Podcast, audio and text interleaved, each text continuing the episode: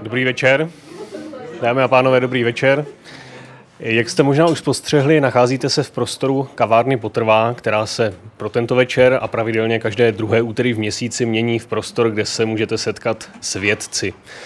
Dnes to budou vědci z oboru protonové terapie, což je spojení fyziky a medicíny.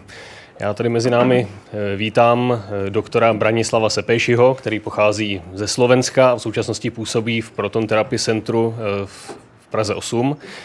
A potom magistra Vladimíra Vondráčka, který pochází z České republiky, působil v pražských nemocnicích jako lékařský fyzik a v současnosti působí rovněž v Proton Therapy Center jako v Praze 8.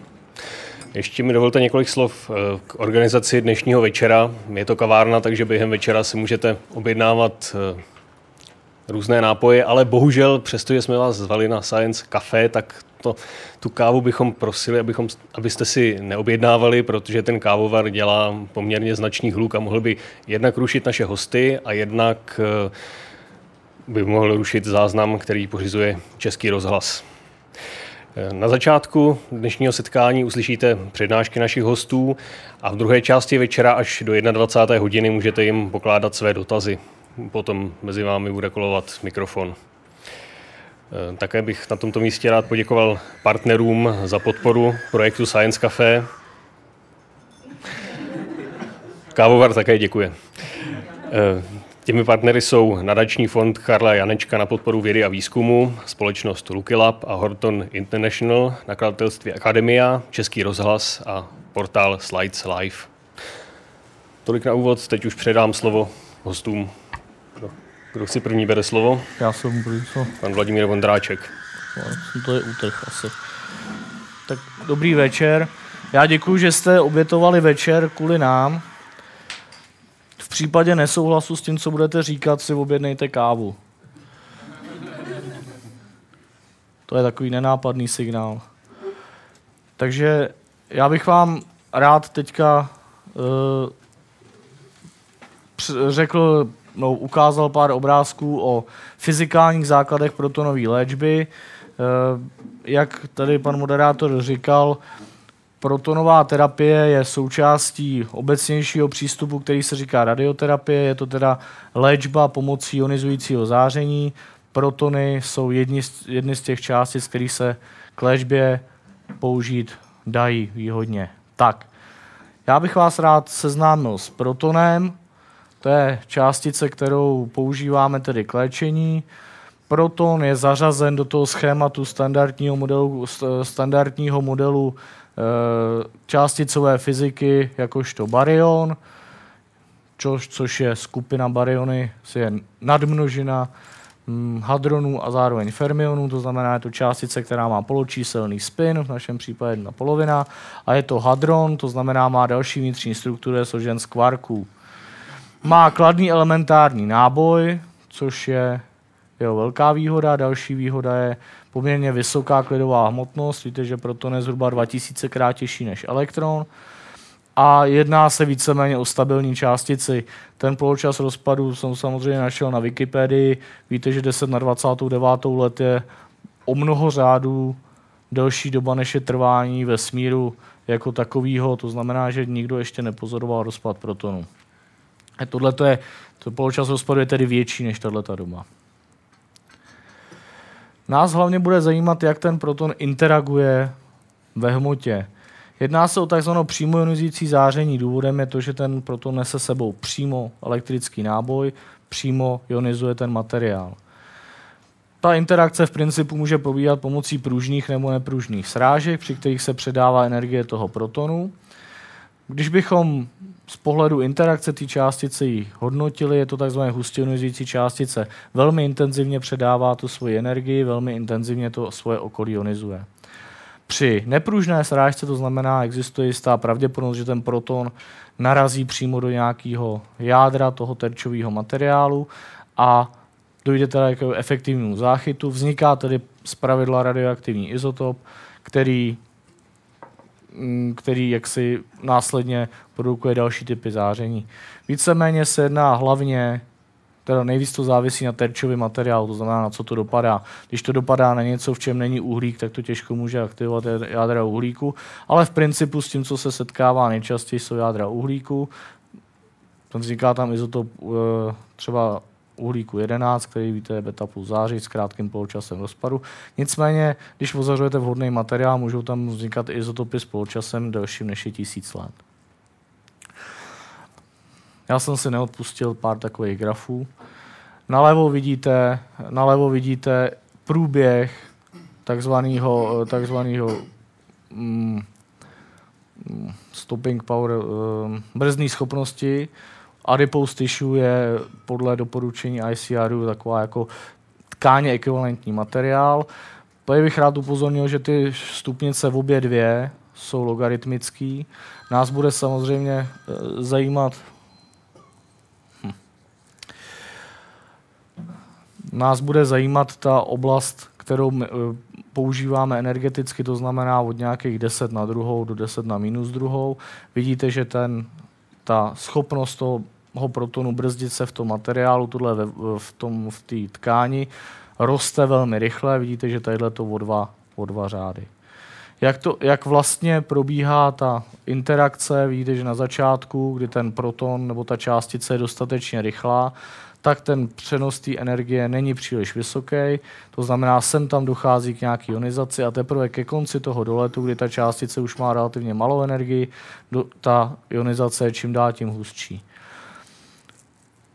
Tenhle ten fyzikální princip my používáme k tomu, abychom výhodně deponovali tu dávku toho záření v té tkáni. Tady máte srovnání různých používaných typů záření v radioterapii, kde Tady na tom grafu vlevo je vidět, vidět eh, hla, eh, dávka deponovaná v příslušné hloubce v té tkáni. A vidíte tady teda porovnání mezi uh, svazkem fotonové, fotonomí, víte, že X-rays jsou fotonové fotony brzdného záření, elektrony pro porovnání s energií 4 MeV a pro porovnání hloubková depozice protonů s energií 150 MeV. Výhodnou, výhodný vlastnosti toho protonového záření je, že jsou efektivnější ty protony než fotony, které se běžně používají k ozařování. Zatímco běžný radioterapie, já jsem tam ten slide nedal, používá, se používá k ozařování fotonového záření právě těch brzných, brzných fotonů, buď no tak 20 MeV se moc nepoužívá, dejme tomu 18, 18, 4 se dají taky běžně používat. Víte, že je to fotonový záření a jeho účinnost je vyjádřená v poměru k němu samotnému samozřejmě jednička. Když použijete jiný typ částice, tak ta jeho efektivita může růst a pro ty protony se udává, že ten, to záření je efektivnější zhruba o 10%. To znamená, ta fyzikálně deponovaná dávka je zvýšená tím radiobiologickým účinkem zhruba o 10%. Kdybyste se náhodou někdy odvážili na nějakou konferenci o radiobiologii a přihlásili se na panel po radiobiologické účinnosti, mohli byste strávit několik plodných hodin tím, že byste diskutovali na téma, jestli ta účinnost je 1,11, 1,12 nebo 1,17. Vznikají kvůli tomu dlouhodobé nepřátelství. Takže proč jsou teda protony výhodnější pro léčbu? Je lepší hloubková dávková distribuce, jak jste viděli, my deponujeme tu hlavní dávku v tom místě v hloubce, ve který potřebujeme. Je tam vyšší radiobiologická účinnost, ale není o tolik vyšší, 10% je akceptovatelný, to znamená, dej se použít zkušenosti, které máme z, těch, z toho fotonového ozařování. Ta částice díky tomu, jak je těžká, je to stejný jako a je to takový nehumánní příklad, ale uh, já ho dám, že jo. Je to jako když máte hejno slepic, to jsou ty elektrony v tom materiálu, a věděte, vědete do něj na kole. Jo, tak je možný, že se vám ta nějaká slepice nevhodně přimotá pod kolo a vychýlí vás významným způsobem z dráhy. Že jo. Uh, to je zhruba schování v elektronu nebo fotonu v té tkáni, kde on se teda rozptiluje značně do, do stran. Eh, a porovnáme to se situací protonu, které, jak jsem řekl, je 2000 krát těžší, to znamená, vezmete něco, co je 2000 krát těžší než auto, to znamená třeba kamion, a jak dopadne interakce kamionu s hejnem slepic, si asi umíte představit. Myslím si, že ten kamion tu trasu svoji udrží. Uh, Další výhoda je, já jsem to tady úplně nezmínil zatím, ale proton je elementární částice, samozřejmě je složená z kvarků, ale na to, abyste to rozflákali na kvarky, potřebujete teda energie. Víte, že se to v podstatě nedá udělat ani v LHC moc dobře, eh, my ty energie nepoužíváme takhle velký. Takže ten proton se nám chová jako elementární částice, mechanisticky je to prostě jednoduchá kulička. To znamená, když dopadá na ten terčový materiál, tak se chová kompaktně. Můžete ozařovat a jsou pracoviště ve světě, které ozařují i, ča, i jontama těžšíma, jádrama uhlíku, dá se ozařovat jádrama železa, dá se ozařovat čím, čímkoliv, co dokážete urychlit, ale to už je složený jádro, který při tom dopadu se může rozbít na kusy, ale pak teda už ty kusy samozřejmě nepokračují v tom směru, ve kterém letěli, ale rozptylují se do stran, kde deponují dávku, deponují dávku tam, kde ji nechceme. To znamená, je tam nižší riziko fragmentace a taky se to lépe modeluje v plánovacím systému, TPS je plánovací systém. To bych řekl, že je takový vhled do toho, proč ta fyzika toho protonu je pro nás výhodná pro použití v radioterapii. To je taková první kapitola. V druhé kapitole bych vám chtěl představit technologii toho zařízení, který používáme tomu, abychom ty protony urychlili a dopravili do toho pacienta a způsob, jakým je budeme do toho pacienta dopravovat. V principu existuje spousta druhů, ča, spousta druhů urychlovačů. V našem centru je instalován tedy cyklotron, což je kruhový urychlovač částic. Vlevo máte jednoduchý vzorečky, kde víte, že ta odstředivá síla se musí rovnat do středivý síle. Ten proton je umístěn mezi dva póly magnetu. Eh, jak jsem říkal, je elektricky nabitý a vy rychle měníte polaritu toho, magne- eh, toho, eh, polaritu toho mm, elektrického pole, to znamená, ten proton je nejdřív tažený vždycky k té záporné části, pak v místě, kde není urychlovaný, se ta jeho dráha zakřiví v magnetickém poli, který jde takhle jako kolmo, takhle jak je zde znázorněno, jde kolmo na to plátno. To znamená, ta jeho dráha se zakřiví, zase je urychlený v té dutině a díky tomu, že, jde, že je rychlejší a rychlejší, tak ta jeho dráha tvoří vlastně takovou spirálu. Jo, je to prostě, když jedete moc rychle, tak víte, že musíte tu zatáčku jako víc najet, musíte ten poloměr toho, eh, poloměr toho zatáčení je poloměr toho zatáčení je čím dál větší. V místě, kdy ten proto nabide té rychlosti nebo energie, který potřebujeme, tak v tom místě ho vydáváme ven z toho cyklotronu pomocí extrakčního systému. Chtěl bych tady upozornit, že tyhle ty vzorečky jsou, je potřeba brát už v relativistickém, nebo z pohledu speciální teorie relativity. Ta částice při těch energiích, které nabývá u nás, to znamená zhruba 60% rychlosti světla, už musíte počítat s tím, že relativisticky nabývá na hmotnosti ta částice. Tohle je vyfocený náš cyklotron. Vzhledem k tomu, že tady není vedle toho nikdo postavený, abyste měli měřítko, tak vy musíte jenom věřit, že je to velký, vysoký odsuť, podsuť zhruba 3 metry, má průměr 7 metrů, skládá se ze dvou kusů, mezi kterými je evakuovaná komora, každý ten kus váží 110 tun. Jo? Vevnitř je velice silný magnetický pole, je gradientní, ten tu schéma toho cyklotronu, co jsem vám tady mimochodem ukazoval, to je opravdu jako schematický znázornění. Jo. Vevnitř ve skutečnosti to vypadá malinko komplikovanějc. Malinko. Ale jde o to, že to pole uvnitř je gradientní, má intenzitu od 1,7 do 3,6 Tesla, což no, jistě víte, už je poměrně dost, dost velká intenzita magnetického pole. Tadyhle v tom místě vychází z toho cyklotronu svazek, takže pokračuje takzvaným systémem vedení svazku, kterýmu se dá se mu říkat beamline, někdy se mu taky říká magnetická optika. Díky tomu, že ty protony jsou elektricky nabité částice, tak se přirozeně sami od sebe odpuzují a než by doletěli do té ozařovny, tak by se prostě spousta z nich pohltila ve stěnách toho, toho beamlineu, z toho systému vedení svazku. Takže je potřeba to zpátky fokusovat. Je to v podstatě stejný princip, jako když máte optický dalekohled, akorát tady místo čoček optických používáte magnetický pole. Takže používáte buď kvadrupolový magnety, kde to, schéma, kde to pole uvnitř vypadá zhruba takhle, který mají speciální tvar tak, aby právě ten svazek fokusovalo. Vidíte, že v jednom směru to vždycky fokusuje, v druhém rozptyluje, proto jsou dva za sebou, aby to nejdřív srazilo tak a pak tak. A pak jsou tam vyhybky, zahýbací magnety, které jsou dipolové a ten svazek rozvádí do jednotlivých ozařoven. V zázemí každé ozařovny je takzvaný gantry. To je systém, který umožňuje který umožňuje, aby ten svazek do toho pacienta vstupoval z různých směrů.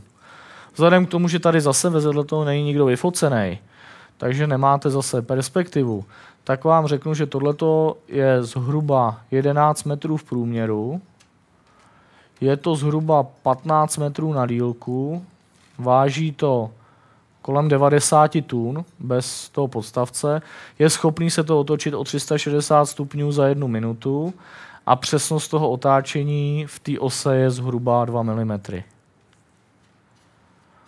Nicméně i to je moc pro ty aplikace, které používáme, takže ten systém vedení, ty, to jsou tam dodaný další magnety, které ten svazek vychylují tak, aby ukazoval furt do stejného místa s přesností zhruba půl milimetru.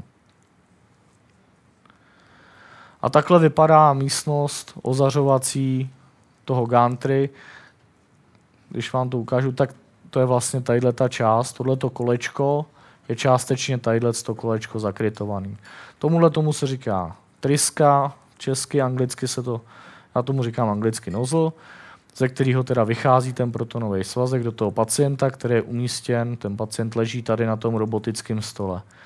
Robotický stůl, tohle je v podstatě adaptovaný průmyslový robot, to je takový ten, co jste viděli určitě ve filmu, jak ve fabrice svařuje ty kasle od auta, tak v podstatě je to stejná technologie, umožňuje toho pacienta nastavovat ve všech třech osách i, a umožňuje dělat všechny tři rotace kolem všech třech os.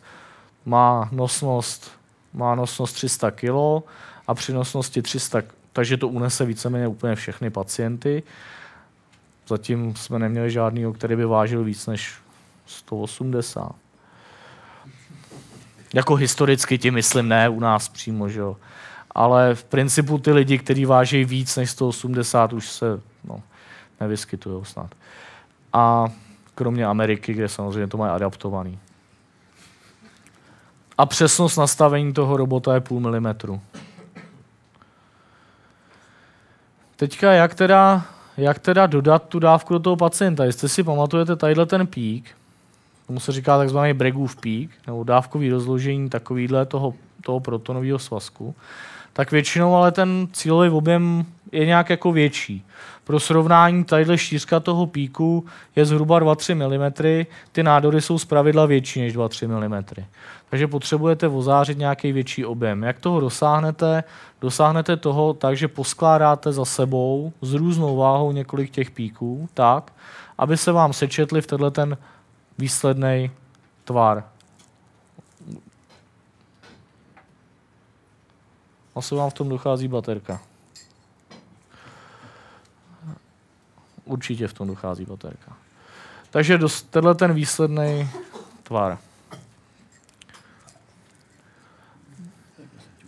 Já nemám no to. Jo, děkuji. Jak to funguje? Jo, bezvadný. Ale je červený, no.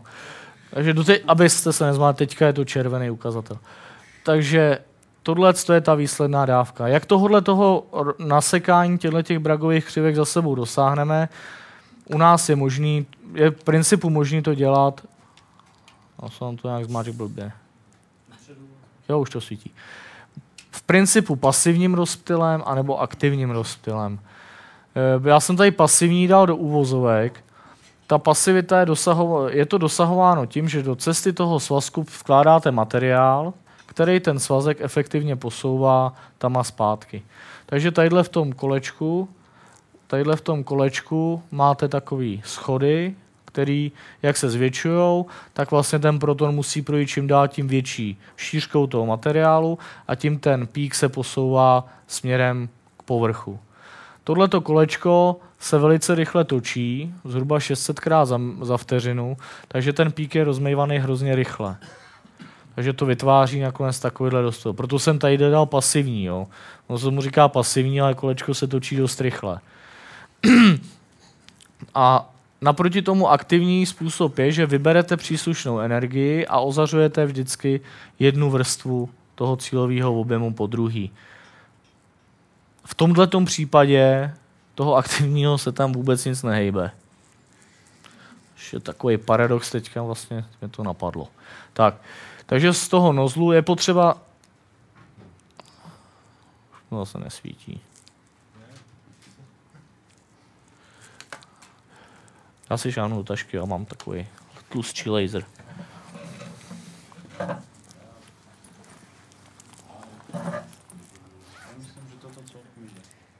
Už zase? Uvěřu, ale prověřu. Jo, už je to super. Tak, jak jsem říkal, viděli jste tu trubku, kterou jde ten svazek. Má průměr zhruba 7 cm, uvnitř ten svazek jako takový má průměr asi 6 mm. Když mluvím o průměru, myslím tím šířku v polovině výšky, když se bavíme o gaussovském rozdělení. E ty nádory, jak jsem říkal, jsou většinou větší než pár milimetrů, takže vy ho potřebujete roztáhnout ne do hloubky ten svazek, ale i do šířky. Takže je možné to buď pasivně rozptýlit dopadem na nějaký terčík, já pak tam mám obrázky, anebo ho aktivně rozmítáte. Já nevím, jsem tady já rozptyl. V principu ovšem máme celkem čtyři ozařovací módy, takzvaný single scattering, jednoduchý rozptyl, dvojitý rozptyl, a pak uniformní skenování. Někdy byste se, kdybyste si to dohledávali, tak byste si mohli najít, že se tomu říká wobbling, dvojitý v wobbling. Ale firemně se to jmenuje uniform scanning a držíme se toho. A pak skenování tuškovým svazkem, což je ta nejpokročilejší, nejaktuálnější metoda, na kterou my teda jsme ten svazek připravili. Tadyhle je takový schéma toho, Eh, single scatteringu toho jednoduchého rozptylu. Vidíte, že ten protonový svazek přichází tadyhle zleva, je malinký tuškový, dopadá na terčík, který je z Wolframu, ne, z tantalu, pardon, z tantalu, a následně prochází přes to kolečko toho modulátoru, jak jsem vám ukazoval, to znamená, ro- hloubkově ten profil toho svazku vypadá takhle. A v rovině kolmí na, na směr šíření toho svazku vypadá ten profil takhle. Pak je tam nějaký místo, ten svazek se přirozeně rozptiluje, to znamená na konci toho, před tímhle, tomuhle tomu se říká apertura nebo kolimátor. Už to zase chcípá. Apertura nebo kolimátor, tak vidíte, že předtím to nabíde nějaký šířky. Koukej. No.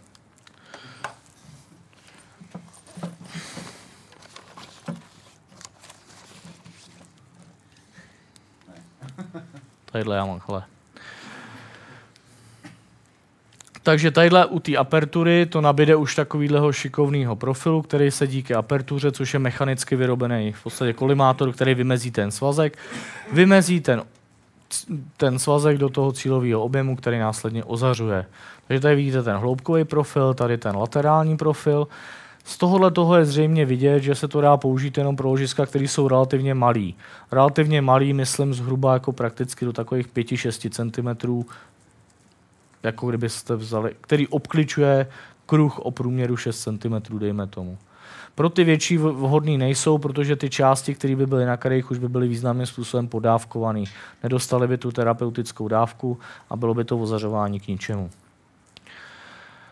Tuhle tu nevýhodu se pokouší řešit takzvaný dvojitý rozstyl double scattering, kde teda až pocať to vypadá stejně jako v tom single scatteringu, znamená je tam teda ten terčík, je tam ten range wheel, ale je do toho svazku vložený takzvaný second druhý rozptylový element, je to ekvivalent, jestli mám něco říká flattening filter u lineárních urychlovačů pro konvenční terapii, který tenhle ten svazek, který jste viděli tam na konci, mění v takovýhle profil. To znamená, je plochej, dodává stejnou intenzitu toho svazku v celé ploše a tím pádem je vhodnější pro ozařování i větších, větších ložisek. V našem případě je to zhruba asi do 25, do 25 cm, zase to znamená nádor, který se vejde do kruhu o průměru 25 cm. 24,3. Tak.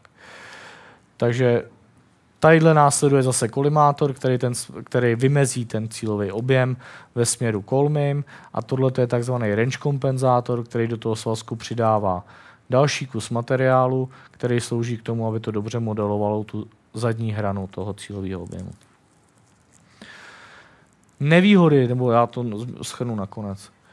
Eh, ten uniform scanning funguje tím způsobem, když se podíváte, tak tady není žádný eh, terčík, není tam žádný range wheel, není tady žádný second scatterer, místo toho je tam jeden a druhý skenovací magnet. Ty z vás, kteří si ještě pamatují normální televize, nemyslím LCDčka, myslím takový ty televize s obrazovkou, tak víte, že na začátku té obrazovky byl v podstatě velký otevřený kondenzátor a ty, bylo tam elektronový dělo, který ty elektrony posílalo dopředu a měněním napětí na těch kondenzátorech se ten svazek posouval, řádkoval po té obrazovce a aktivoval ten luminofor a proto jste viděli Teletubbies. Že? Tak Podobným způsobem funguje tohle ten skenovací magnet. Využíváme toho, že ten proton má elektrický náboj, takže tam probíhá skenování po takovýhle trajektorii toho tuškového svazku, který má zhruba takovýhle profil. A díky tomu, jak hustě to skenuje, dostáváme na výstupu víceméně homogenní takovýhle profil, který samozřejmě zase upravíme pomocí apertury nebo kolimátoru a upravíme ho pomocí toho dosahový kompenzátoru.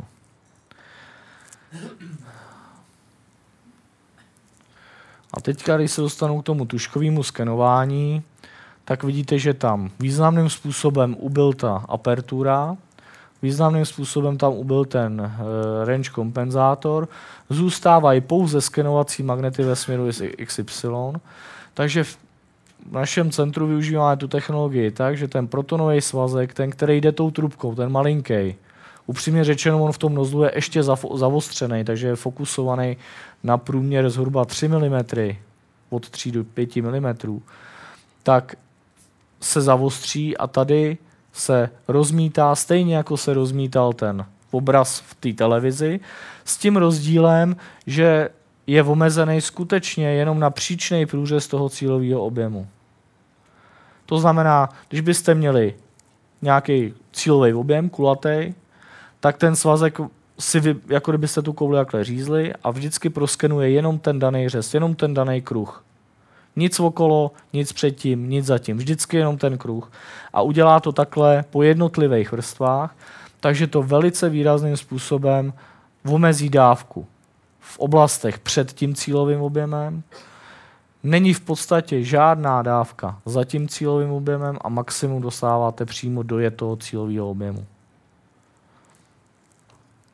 Je to, tohle je technologie, která ve světě používají asi na třech pracovištích mimo nás a tu te, přímo tuhle technologii tohleto dodavatele používají jenom ve Filadelfii ve Spojených státech a začali s tím loni. To znamená, není, je to opravdu světová, světová špička.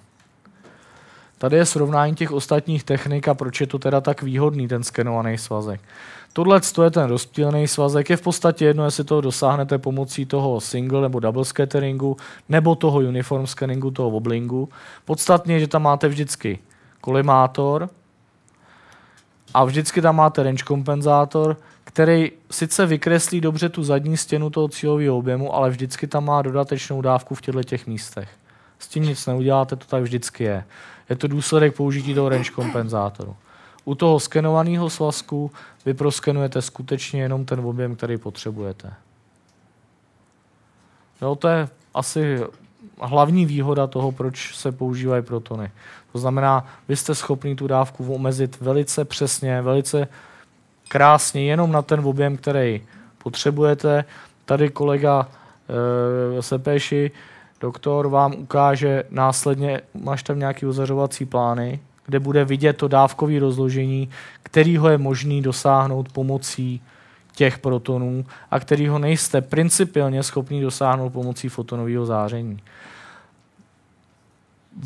Já udělám jenom kratoučkej, malý, už tohle poslední slide, takže už vás nebudu otravovat a děkuji, že jste si nedali celou dobu kafe. E, malinký exkurs do té fotonové terapie. Ta má za sebou eh, velice bouřlivý vývoj, hlavně co se týče teda technologického, technologického postupu, e, digitalizace, zapojení počítačů, ty dávkové distribuce, které jsou schopni dosáhnout tím fotonovým ozařovačem, jsou velice, říkáme tomu, konformní. To znamená, skutečně jako velmi dobře obkličují ten cílový objem. Nedá se říct, že by to byl prostě nějaký vyložený jako aušus, to ne. Nicméně, díky vlastnostem těch částic, vy dodáváte velikánské dávky mimo místo, kde je potřebujete.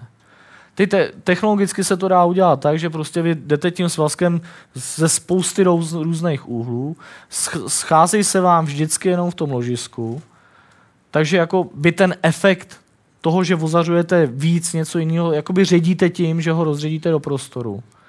Ale celkově ta integrální dávka nebo celková dávka do toho těla bude vždycky a musí nutně být vždycky větší než u těch protonů.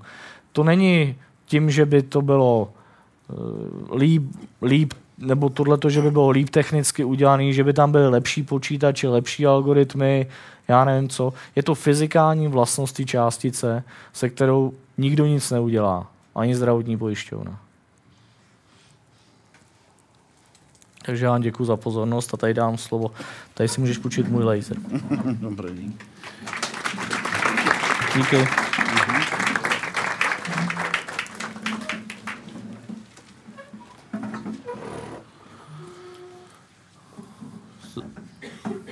Já vám to tam ještě ťuknu, jo. Jo, tak dobrý. Mm-hmm. Takže dámy a páni, ja, ak vás to nebude obťažovať, tak ja by som vám teda rád niečo povedal z toho medicínskeho hľadiska v svojej ľúbozvučnej materštine, aby som veľmi teda nehyzdil váš krásny jazyk. A začal by som tak prakticky. Asi dva roky dozadu, ešte som pracoval vtedy v Banskej Bystrici, tak som dostal takého asi 8-ročného chlapca na ožiarenie. On mal uh, Ewingov sarkom. To je typický detský nádor, ale kto čítal hlavu 22, tak si asi spomenie, že kapitán Josarian si to chcel nechať diagnostikovať, aby ho neposielali ďalej na uh, tie nálety, ale to sem až tak nepatrí. Každopádne tento chlapec mal metastázy, mal plúcne metastázy, ktoré bolo potrebné ožiariť a zároveň bolo potrebné ožiariť celé plúca. Tie metastázy potrebovali 50 grejov plúca, ale toľko v žiadnom prípade nevydržia. Takže tie vydržia tak e, maximálne 20. Mal som k dispozícii fotónové žiarenie lineárneho urýchlovača, ktoré, ako e, pán magister Vondraček e, povedal, letí skrz telo. Takže čo sa týka tých plúc, tam nebol problém. Ako, keď sú to proste celé plúca, tam to e, napálim z jednej strany, z druhej strany, tam je v to v pohode. Čo by som v tej dobe dal za to, keby som mal protóny k dispozícii, pretože som tu mal dve také ložiská, ktoré som už nechcel ožarovať skrz. Potreboval som ich niekde zastaviť. Táto, to žiarenie niekde zastaviť v nich, aby, aby neožarovalo nič iné nič viac sa nedalo robiť, e, proste musel som ísť e, s takou technológiou, akú som mal k dispozícii. Tým pádom sa stalo nejaké poškodenie, samozrejme muselo to byť akceptovateľné, ináč by som to nemohol, nemohol robiť, ale uh, boli to predsa len fotóny. a bola to úplne iná technológia a z dnešného pohľadu to bolo niečo, niečo úplne, úplne iné a niečo, k čomu by som sa už po skúsenosti s protonmi nerad vracal. Pardon. Uh, ja len veľmi rýchlo k histórii. Uh, radiačná terapia, ako vidíte, je veľmi stará. Ten 8. november sa veľmi dobre pamätá keďže mám narodeniny vtedy, tak... Ale každopádne radioterapia je týmto pádom jedným z najstarších e, odborov e, medicíny. Ako vidíte, aj liečebne sa začala používať už pred viac ako 100 rokmi.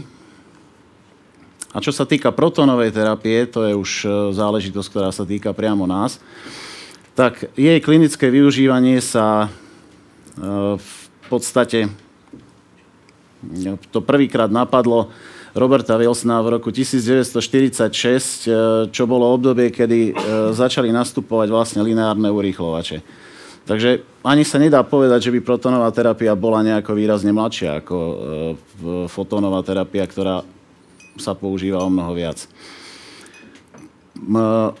Až do 1990. roku sa väčšinou ožarovali ľudia len v rámci nejakých tých fyzikálnych výskumných pracovísk ako taký, taký vedľajší, produkt. Bolo s tým málo skúseností. Každopádne v 90. roku minulého storočia vzniklo prvé takéto protonové centrum priamo, priamo pre medicínske využitie. Ďalší medzník je rok 2012, kedy bolo otvorené Pražské protonové centrum. Ja by som vám tú medicínsku časť ozrejmil trošku na takom príklade. Predstavte si, že máte, alebo nie, predstavte si, že niekto z vašich blízkych, aby to nebolo také úplne, uh, úplne drastické, má nádor pankreasu. Pankreas je z hľadiska lokalizácie dosť taký chúlostivý orgán, pretože je obklopený všetkým možným. Je tam pečeň, je tam žalúdok, je tam množstvo, množstvo čriev, sú tam obličky. Ledviny. Pečen sú jatra, ale myslím si, že to už by sme pochopili. A, takže čo, čo s tým vlastne môžeme urobiť, keď je to takýmto spôsobom obklopené toľkými rizikovými orgánmi? Existuje čosi ako ústredná dogma liečby ionizujúcim žiarením a to znamená, že potrebujeme my do nádoru dostať čo, najvia, čo najväčšiu dávku, pretože čím väčšia je tá dávka, tým väčšia je pravdepodobnosť, že ten nádor dokážeme zlikvidovať. Zároveň ale musíme dodržať to typické ešte hypokratovské primum non nocere. Poprvé nepoškodiť, takže v zdravom tkanive na okolí potrebujeme mať tú dávku minimálnu.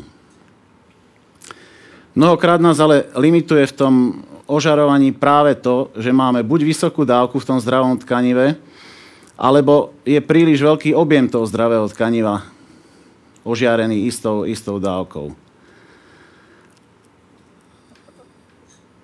Pokiaľ si spomínate tú krivku, ktorú pán magister uvázal, tak tu je to dávkové rozloženie tých fotónov v strede. Toto je vlastne cieľový objem. Ale vidíte, že maximálna dávka je posunutá niekde inde. Takže pokiaľ my by sme chceli e, ožiariť nádor, ktorý je niekde v tejto vzdialenosti, tými fotónmi, tak e, s tým jedným polom, s tým jedným ožarovacím uhlom veľa nezvládneme. Preto používame viacej tých uhlov, ako tiež tu, už tu bolo uvedené protóny dokážeme pri takejto konštelácii tých uhlov zastaviť priamo za tým nádorom a ešte aj obkresliť vlastne z tej proximálnej alebo z tej bližšej strany. Dokonca, ale týmto pádom nemusíme používať viacej polí. Stačí nám použiť jedno pole a dostaneme tú maximálnu dávku priamo do toho cieľového objemu.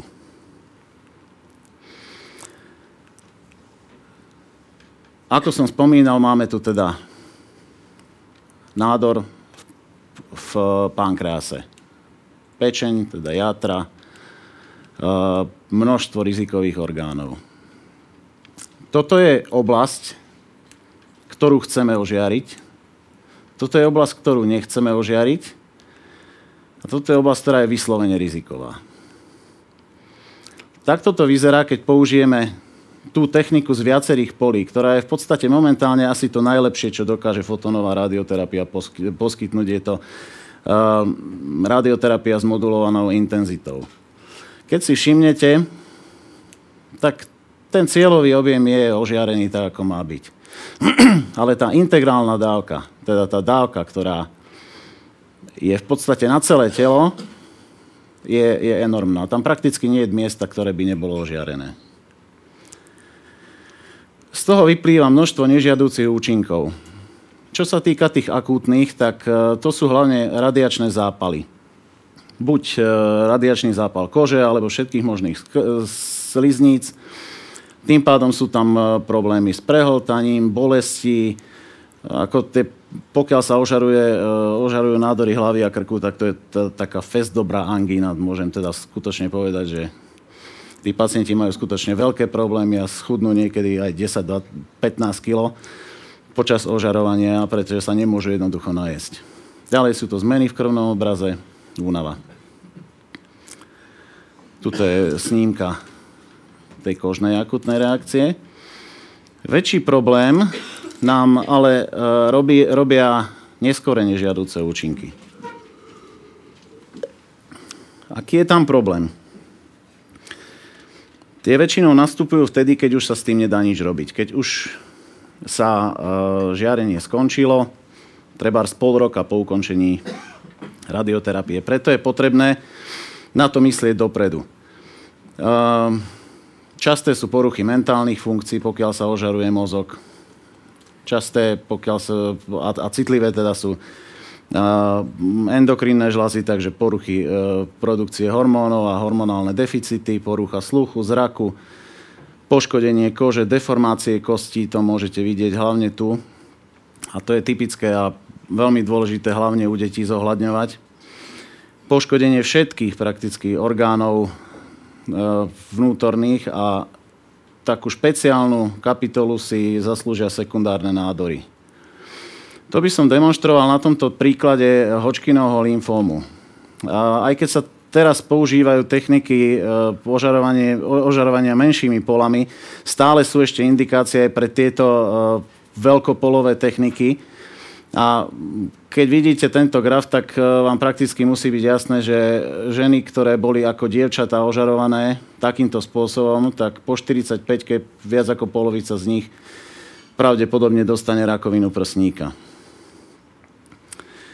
Čo s tým my môžeme robiť?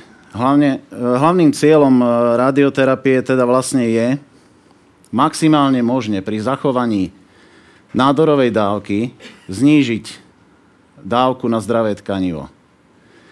Pokiaľ sa nám toto podarí, tak si môžeme dovoliť zvýšiť dávku v nádore, čím zase zvýšime pravdepodobnosť, že ten nádor zlikvidujeme. Potom a s prispením protónov sa nám môže e, toto splniť, pretože ako vidíte, vieme tú dávku zastaviť a tie mliečne žlazy u tých dievčat uchrániť od e, tej dávky žiarenia. E, táto, tento obrázok tu už bol. Keď ho porovnám s dávkovou distribúciou protónov, vidíte ten obrovský rozdiel.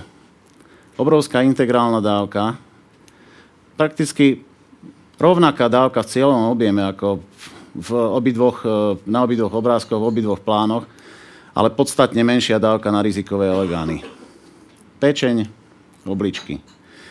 Keď vidíte uh, túto tabulku, cieľový objem, to je teda ten nádor, nádor pankreasu. Ten má dostať 50 grejov, dostane tú 100% dávku určite. Pečeň má v tomto prípade tzv. strednú dávku mať menšiu ako 28 grejov. My to splníme aj tou fotonovou terapiou, len len. Pri protónoch je tá dávka len štvrtinová na tú pečeň. Čo sa týka pravej obličky, to je táto, tak tá má dostať maximálne 15 grejov. Takisto MRT technikou to zvládneme, ale AMPT, vidíte, tá dávka je podstatne nižšia. Tá integrálna dávka je dôležitá práve ešte z toho, z toho hľadiska, že je to nízka dávka, ktorá síce nepoškodzuje, ale ktorá je potenciálne mutagéna. A všade tam, kde sa nejaká dávka dostala, potenciálne sa mohla nejaká bunka poškodiť a trebárs o 10, 15, 20 rokov sa zvrhne a vznikne z nej sekundárna rakovina. Tuto som si dovolil taký, taký graf. Ten červený zobrazuje pravdepodobnosť zničenia nádoru v závislosti od dávky. Ten modrý reprezentuje teda pravdepodobnosť chronického poškodenia. Pokiaľ my chceme zabezpečiť 100% kontrolu nádoru, tak ako vidíte, stále máme vysokú dávku, že tam budeme mať poškodené, poškodené to normálne tkanivo. Pokiaľ chceme dodržať akceptovateľnú toxicitu, tak zase nezabezpečíme zničenie toho nádoru. Tam ten efekt je, je malý. Protóny nám umožnili to, že vlastne oddialili od seba tieto dve krivky a tým pádom my môžeme dosiahnuť aj zničenie nádoru, aj nízku dávku, čo sa týka poškodenia normálnych zdravých tkaní. Vďaka tomuto si môžeme dovoliť zvyšovať dávku na jednu frakciu, na, jedno, na jednotlivé ožiarenie.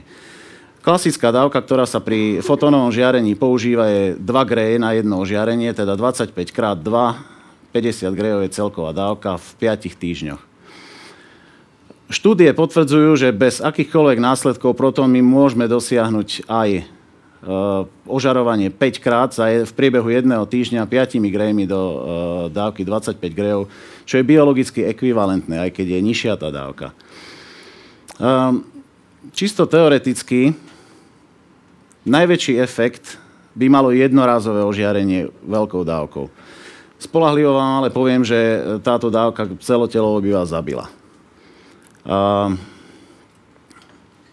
aj pri takomto objeme, teda treba len v tejto oblasti, je veľmi toxická. Je to čosi ako keď by ste vypili liter vína na X. Preto sa frakcionuje liečba. Lenže tých 8 grejov, keď my rozdelíme na tie 2 greje, tak my úplné zničenie toho, toho nádoru z tých 100% počtu buniek vlastne nezvládneme. Takže potrebujeme tam dodať ešte viacej. Tým pádom si to môžeme v podstate užívať, akurát, že to trvá trošku ďalej. Tro, trošku, trošku dlhšie a e, tá dávka musí byť vyššia. Čo sa týka protónov, my si môžeme dovoliť tým pádom, že e, nepoškodzujeme okolité tkaniva, tú dávku navýšiť, a e, zvládnuť to v troch frakciách trebárs 3,3 greja. Toto sú modelové čísla, to neberte ako e, úplne že reálne, že by to bolo úplne biologicky ekvivalentné, ale ten princíp je, myslím, jasný. E, ešte by som veľmi v rýchlosti zareagoval na niektoré záležitosti. Určite ste si všimli, že v médiách e, sa vedie istá, istá kampaň ohľadne ceny protónovej liečby a to, aká je efektívna, tak eh, by som vám prezentoval jednu takúto štúdiu. Tie náklady sú isto vyššie. Tá, tá protonová technológia je drahá, čo si budeme hovoriť. Podľa tejto štúdie eh, eh, tá, táto štúdia to takisto, takisto nepopiera, ale keď si zoberieme meduloblastom ako jeden z najčastejších detských nádorov, tak ten prináša ako samotná diagnóza a jej komplexný manažment pomerne slušné náklady. Zo všetkých týchto dôvodov. Potom nás samozrejme musí zaujímať otázka, či môže byť aj za, za týchto okolností protónová terapia nákladovo výhodnejšia. Takže keď si zoberiete incidenciu alebo počet a závažnosť tých nežiaducich účinkov, ktoré protonová liečba má oproti fotonovej, vidíte, že je to podstatne nižšie. Tým pádom aj náklady na liečbu nežiaducich účinkov, účinkov sú podľa tejto štúdie až 8 násobne nižšie. Najväčšie úspory sa dosiahnu, čo sa týka zníženia IQ alebo deficitu rastového hormónu a poruchy rastu. Tým pádom sa dá ušetriť na jednom pacientovi tým, že sa lieči protónmi viac ako 23,5 tisíc e, eur a protónová liečba vyjde až 2,6 násobne lacnejšie ako liečba fotónová. To pochopili v Spojených štátoch, kde je teraz obrovský boom a kde narastá počet, trúfne si povedať už pomaly geometrickým radom e, protonových centier. Uh, Takisto e, vo svete e, sú buď v štádiu teda rozpracovania, alebo už funkčné. Alebo štáty, prípadne aj privátne spoločnosti zamýšľajú stavať protonové centra. A tuto ešte jednu zaujímavosť. Toto je práve ten meduloblastom, ktorý som spomínal. Je to nádor, ktorý je pre radioterapeuta takou výzvou, pretože sa pri ňom ožaruje tzv. kraniospinálna os. To znamená, ožaruje sa celá lepka, celá mozgovňa a vlastne aj celá miecha. Pokiaľ e, vidíte konvenčné ožarovanie, tzv. konformálnu radioterapiu, ktorou sa ešte stále ožaruje, nie je to tá úplne najinovatívnejšia fotónová technológia, ale stále, stále je používaná. Tie čierne šípky označujú vnútorné uši. U viac ako 50 e, detí takto ožarovaných je závažná porucha sluchu. Nedosiahneme to proste, lebo je, je to v oblasti plnej dávky. Tá radioterapia s modulovanou intenzitou, to už dosiahne dokáže uchrániť tie vnútorné uši, tie kochleji, ale za cenu toho, že tá dávka ide proste do tej prednej časti. Len protóny to dokážu bez nejakej újmy alebo bez poškodenia nejakých iných tkaní. Čo sa týka chrbtice, tam je to snáď ešte zrejmejšie. To jedno priame pole, teda ten, to ožarovanie z jedného úhla vlastne takto z hora, ako to dieťa leží smerom, smerom dole na bruchu, tak vidíte, že tá dávka je maximálna kde si pod kožou a všetko, čo je pred tou chrbticou, je ožiarené a všetko dostáva dávku. A MRT už tú dávku vie znížiť, ale ešte to nie je úplne ono. Protonová liečba, tá dokáže zastaví to žiarenie prakticky pred chrbticou, ktorá sa ožaruje notabene preto, aby tam nebola nejaká asymetria rastu. Musí sa ožarovať u menších detí celá chrbtica, pretože keby sme treba ožiarili len polovicu stavca, rastol by, rastla by tá polovica menej a bola by tam skolioza alebo nejaké iné proste odchýlky. Musí to byť ten stavec ožarovaný celý.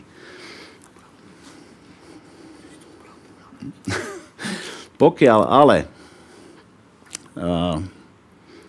máme už človeka, mladého, mm, mladého dospelého s ukončeným kostným rastom, protóny nám dokonca umožnia neožarovať tie tela stavcov, ktoré sú v dospelosti jedným z hlavných zdrojov krvotvorby. Pokiaľ sú ožiarené v detstve, tak tá krvotvorba tam viazne.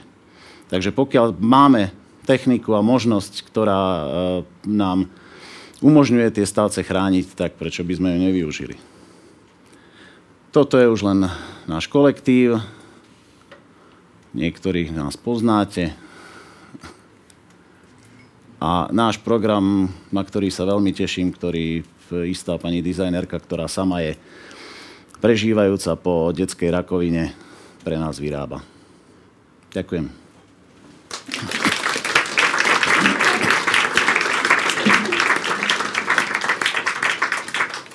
Děkuji oběma našim hostům a teď nadchází druhá část našeho dnešního programu, dnešního večera, a sice vaše dotazy. Mezi vámi bude kolovat mikrofon, eh, do kterého prosím, až budete klást svoje dotazy, tak mluvte tak jako já, tak to zepředu, aby to bylo dobře slyšet potom v záznamu.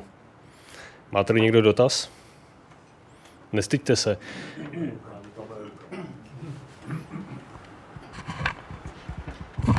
Dobrý večer, já bych měl dotaz na eh, pana Vondráčka ohledně um, toho tvarování té dávky. Uh, já jsem si všimnul tedy, že většinou se ta dávka plánuje ploše v nějakém tom, to znamená ten profil té dávky v oblasti toho nádoru, i tedy jeho hloubky, má být, dejme tomu, po 3-4 cm, má být konstantní dávka 50 grejů.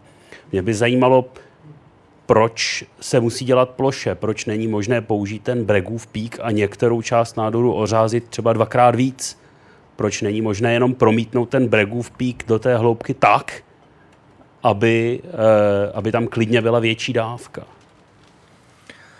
Tak většinou je to tak, že chceme ten nádor ozářit homogenně. Samozřejmě, že tato technologie umožňuje, já jsem tady nechtěl zacházet úplně do všech detailů, umožňuje takzvaný dose painting. Samozřejmě i v rámci toho cílového objemu jsou místa, které jsou rizikovější a které nejsou rizikovější. A vy můžete díky tomu přesnému směrování svazku i uvnitř toho nádoru diferencovat tu dávku. V principu ale, proto, tam narážíte na jiný problém. A ten problém je, že ozařujete živý lidi, ne CT. A potom, když potřebujete trefit něco hrozně malého, tak si můžete, musíte být hrozně přesně jistý, že ten člověk je v úplně přesně té pozici, ve které jste ho naplánovali. Takže my, jak jsem vám tady říkal o těch přesnostech a velikostech, my jsme schopni ten Bregův pík, pokud je to do fantomu, do vody, nasměrovat a štelovat s přesností na setinu milimetru. Když v tom bregově píku, jak ta křivka jak vypadá, tak eh, je něco, čemu se říká dosah. Je to nominálně 90% ISO do 90% toho maxima, tomu se říká dosah toho svazku, tak my umíme tu 90% hodnotu izorozu posouvat opravdu submilimetrovou přesností. Říkal jsem, že ten robot pozicující toho pacienta má taky submilimetrovou přesnost.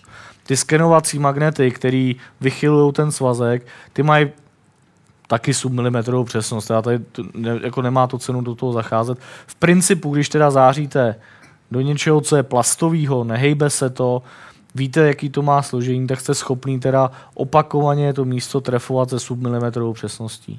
Toho u lidí z pravidla nejste schopný. Nejste toho schopný, protože, jak tady Braně ukazoval pankreas, ten ukazoval vám střevní kličky, to, to je věc, která je dynamická, která jeden den vypadá trochu jinak, druhý den vypadá trochu jinak.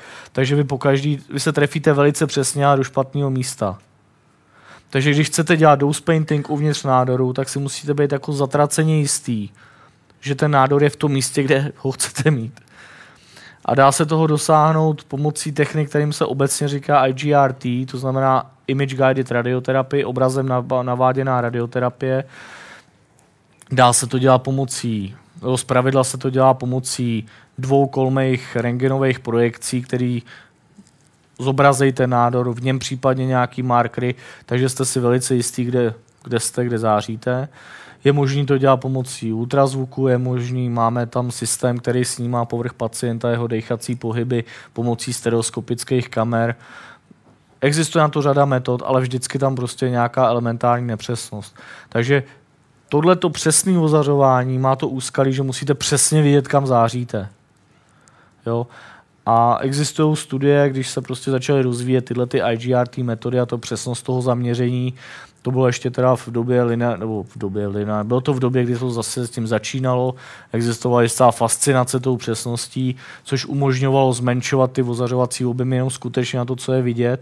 Co se potom ale ukázalo, bylo, že se po nějaký době, kdy teda ty výsledky léčební byly výborné, začaly objevovat znovu ty nádory v těch místech, kde bylo ozařováno a kde se to prostě přesně netrefilo. Jo? Je potřeba vědět, že sice ta technologie je enormně přesná, ale ten člověk zas tak přesný není. Že by to potom muselo být jako u Lexlova Gamanože, kde se musí navrtat lepka a dát do nějaký mříže. Tuhle, dá se to tak dělat, my tuhle tu techno, ono dneska už se to se dělá tak, tuhle to, co říkáte, takzvaná rámová stereoradiochirurgie. Dneska se to dělá už bezrámovou metodou, buď do té lepky střelíte, nebo dáte prostě nějaký marker kovový, který je vidět pomocí toho rengenu, abyste na hlavě nemuseli mít ten Hable celý ten celou tu korunku. Můžete, když se to, to se dá udělat na hlavu, že jo? ale nemůžete to udělat na játra co, nebo na pankreas, nedá se to udělat na prostatu. Na prostatu naopak existují metody několikerého druhu teďka momentálně. My používáme implantaci zlatých zrn přímo do té prostaty, takže víme přesně, kde ta prostata je a můžeme ji zaměřit pomocí rengenu a pak přesně víme, kde je. Eh, dříve, jak tady uváděl Braňo Loma Lindu, v Loma Lindě používají tzv. rektální balónek, to znamená při každém vozáření zavedou do rekta balón, který nafouknou, tím tu prostatu fixují na to správné místo. Není to příliš komfortní. No, mňa vlastne napadlo, priviedli na myšlienku, tiež by som si trošku prihrial e, radioterapeutickú polievočku. Ono, e, svojím spôsobom je to tak a radioterapia v tomto je jedinečná, lebo vlastne dokáže liečiť podľa intenzity ochorenia. Podľa toho, kde aké ochorenie je. To je to, na čo ste sa pýtali v rámci, jedného nádoru, e, v rámci nádoru.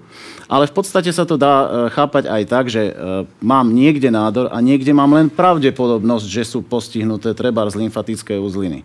A môžem si dovoliť dať inú dávku na nádor a inú dávku na, na tie uzliny. Treba zmenšiu. Chirurgia to nedokáže. Chirurgia proste, keď niečo bere, tak to bere. Tak to, nie, to sa nedá proste, že niečo tam nechám len z časti. To sa tak nedá, nedá robiť. Chemoterapia tá zase ide do celého tela. Takže e, len radioterapia má túto schopnosť. Aj v globále, ale aj v rámci toho jedného nádoru. Uh, já bych se chtěl zeptat na jiné metody uh, ničení těch nádorů, jako konkurence, uh, k ozavování obecně. A pak bych se chtěl zeptat ještě na to, jestli existuje něco principiálně lepšího než ty protony, něco, co bude ještě přesnější. No asi skôr začni s tou druhou. já, já jsem to tady už řekl, jo. My jsme dosáhli takové přesnosti, kterou u člověka v podstatě ani nevyužijete. Protože my už jsme na takovém stupni přesnosti, že jako když bych to tak chtěl říct, že se rozhodujete, kterou buňku ozáříte a kterou ještě ne a nejste schopni nějakým způsobem externě určit, jestli ta buňka už je nebo není postižená. Já jsem tohleto Můžete principiálně dosáhnout ještě ostřejších dávkových gradientů, jestli se na tohle ptáte, a to můžete dosáhnout pomocí třeba uhlíkových jontů. Eh, existují pracoviště ve světě, v Evropě je eh, Heidelberg v Německu, eh, další pracoviště třeba Chiba v Japonsku, kde ozařují nádory pomocí uhlíkových jontů tam je možný dosáhnout vyšších dávkových gradientů, to je pravda. Narážíte tam na to, že, ta, že ten, jak jsem vám tam říkal o té fragmentaci, tak to jádro už má možnost fragmentovat a není úplně přesně jasný, jakou má tu radiobiologickou účinnost. Já jsem vám říkal, že radiobiologická účinnost těch protonů je o trochu vyšší než u těch fotonů, ale jenom o trochu. Takže použi- můžete použít schémata vozařovací, které se používají pro fotony jak tady ukazoval Braňo, že můžete eskalovat tu dávku díky tomu, díky tomu, že dáte větší dávku na frakci, tak vlastně my u těch protonů, když máme dát fotonovou dávku 3 greje, tak dáváme protonovou dávku 2,7, o 10% menší a má to stejný účinek. U těch uhlíkových jontů je to mnohem složitější, tam ta radiobiologická účinnost se mění podle jejich energie od 2 do 7. Takže vy, když předepíšete dávku jednoho gre, tak tam taky možná dostanete ekvivalent sedmi a to už začíná být skoro nebezpečný. Takže co se týče přesnosti, já si myslím, že ten skenovaný svazek, ten pencil beam, je optimum. Vždycky hledáte nějaký optimum. Je optimální a nemá cenu asi dosahovat větších přesností. To si myslím, že je první věc. A kdybych se měl vyjádřit ke konkurenčním metodám, neionizujícím, neionizujícího, ne, ne za použití ionizujícího záření. Braňo zmiňoval chemoterapii, zmiňoval chirurgii, ale tomu se nedá říct konkurenční. Nie, každý, každý má mm, svoje, svoje vlastné indikácie, každá, má, každá z tých modalít má svoje postavenie e, v tej komplexnej liečbe a prakticky ani sa nedá povedať, že by sa dalo bez niektorej z nich obí, e, obísť, zaobísť teda. Čo sa týka ešte tej presnosti, tam by som to doplnil asi takým spôsobom, že my sme dosiahli tú presnosť e, do takej miery, že tie dávkové obmedzenia, ktoré sa tými storočnými štúdiami e, dosiahli a zistilo sa, že ktorý e, orgán e, akú dávku znesie, prípadne aký jeho objem akú dávku znesie, tak my tieto dávkové obmedzenia prakticky splňame úplne pohodlne. Oni vlastne pre nás sú v podstate zbytočné nie doslova, ale ako obrazne povedané.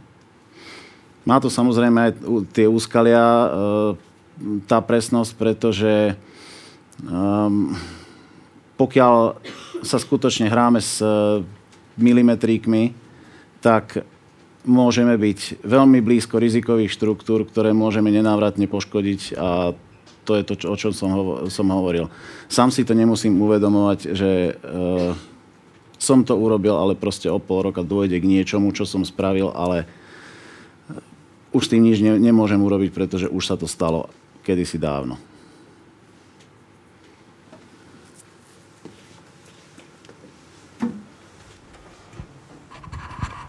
Jestli můžu, tak uh, jestli jsem to dobře pochopil, velkou, velkou výhodu to dává především u nádorů, které jsou hloubce, to je pankreas, prostata, myslím, co je retroperitoneum, nevím.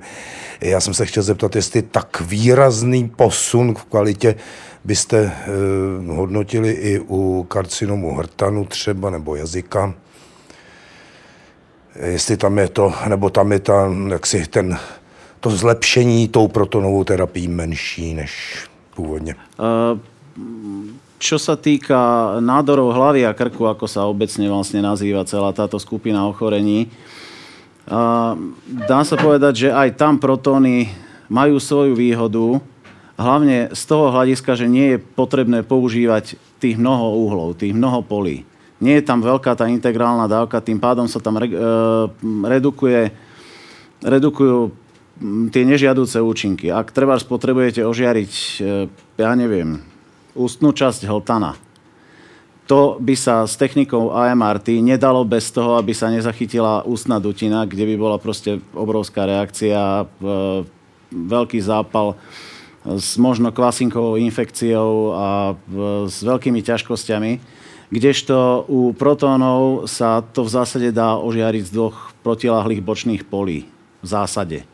Hej. E, čo je tam e, problém, mm, je tam stále, nie je to až v takej hĺbke, takže je tam pomerne vysoká dávka na koži. A e, zatiaľ ešte nie sú úplne, úplne ukončené tie štúdie, ktoré mm, by potvrdili úplne ten dokonalý benefit. Sú isté náznaky, akým spôsobom to robiť, ale ten úplný benefit ešte u týchto nádorov nie je. Pokiaľ ide o protónovú terapiu, vlastne my sa bavíme o 10-15% pacientov, u ktorých tá protónová terapia jednoznačne predstavuje benefit. To neznamená, že by sa nedala použiť u ktoréhokoľvek nádoru. Dá sa, samozrejme, ale nie je to nutné v podstate.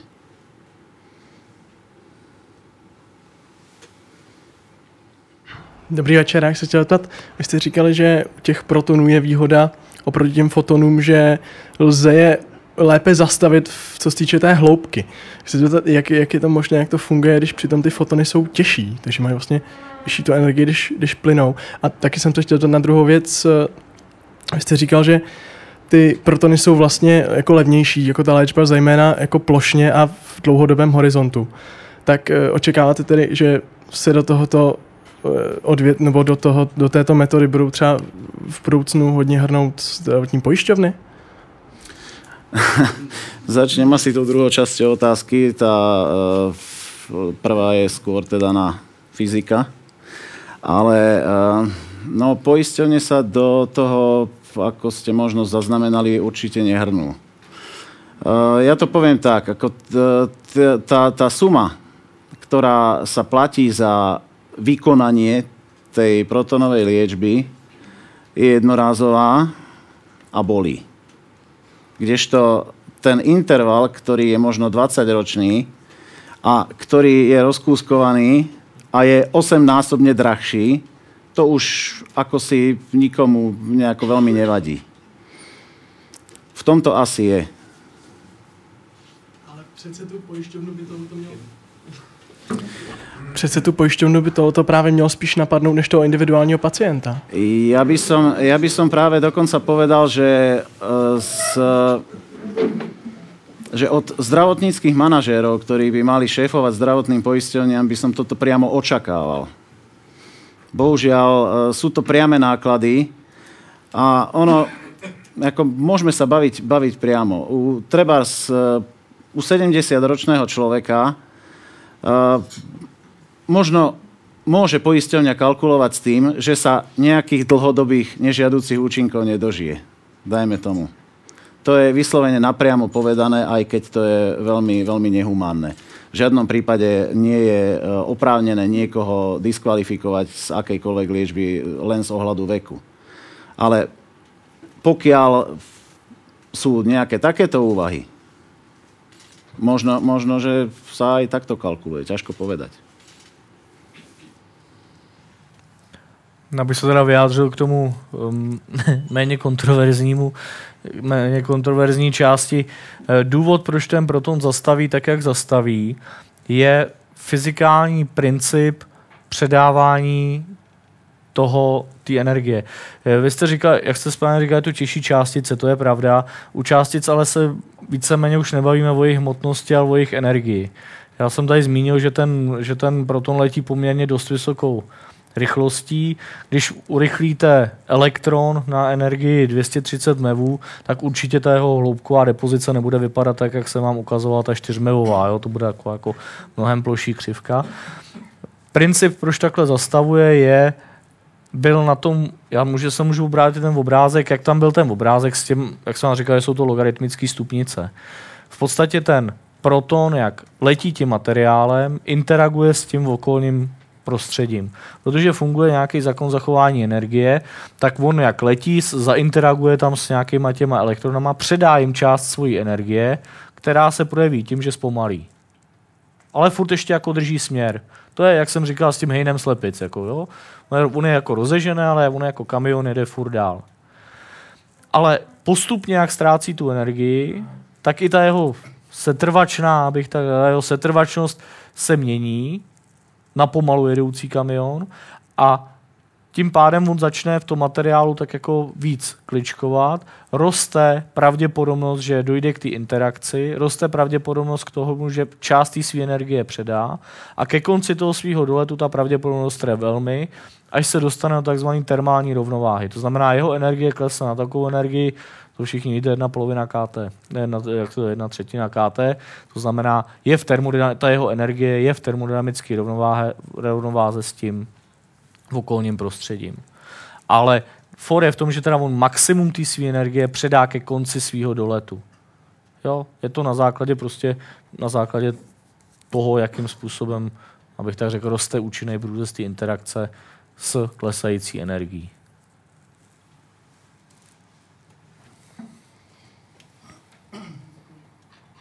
Já bych se chtěl zeptat eh, na, to, na tu metodu, jak jste zmínil, to IGRT, to ta Image Guided Radioterapie, to je nějaká nová metoda, kde, abych, aby, abych tomu rozuměl dobře, kde ten eh, pacient je současně vyšetřován na nějakým CT nebo PETu nebo nějakým zobrazovacím zařízení a současně eh, je, je do něj pouštěn ten protonový svazek. Rozumím tomu tak dobře?